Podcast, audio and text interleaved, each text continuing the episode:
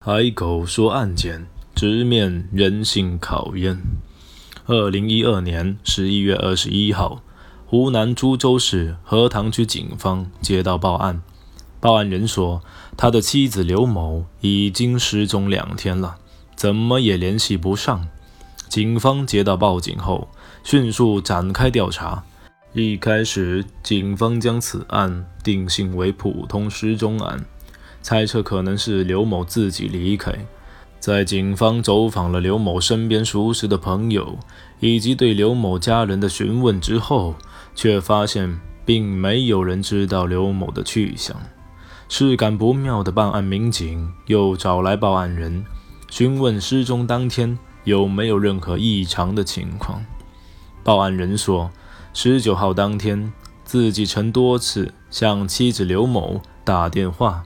但是电话一直没有人接，而就在当晚，妻子的姐夫突然收到一条短信，大致内容是向姐姐说明一下去向，但这个号码已经是刘某的姐姐转给他姐夫在用，而失踪者刘某也是知道这一情况，为什么还给姐夫发信息？口气却像是在跟姐姐说话，难道是发错人了？另外，刘某的丈夫曾经多次打电话，却一直没有收到回电。既然有空给姐姐发信息，那肯定已经看到了丈夫的来电。为什么连给丈夫回个电话的时间都没有呢？刘某的丈夫还说，当天晚上刘某的车子一直停在桂花路上。按照刘某的习惯，他平时一定是会把车子开回家的。种种反常让所有人都感觉这起案件并不简单。警方利用路边监控进行逐一排查，确定了刘某最后出现的地方是荷塘区的红旗广场。在那里，刘某与两名男子见面后一起离开。按照监控看来。刘某与两名男子是认识的。警方采集了那两个男子的照片，在刘某身边朋友中进行询问调查。很快，有人认出照片中的一人，这个人曾经是跟刘某一起打过牌的李某。在获得了李某的身份信息之后，警方很快便找到了李某的住处，并抓获了他。李某也供认了跟他一起作案的刘姓共犯。根据这两个人的口供，李某与刘某是在牌场上认识。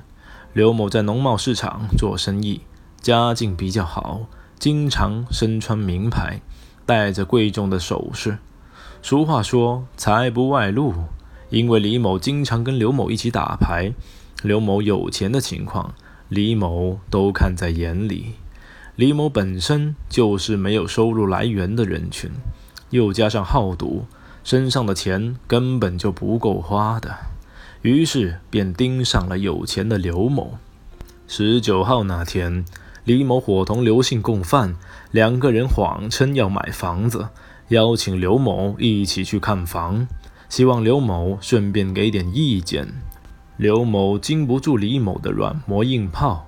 便答应了一同去看房，三个人约在了红旗广场见面，随后一起前往小区。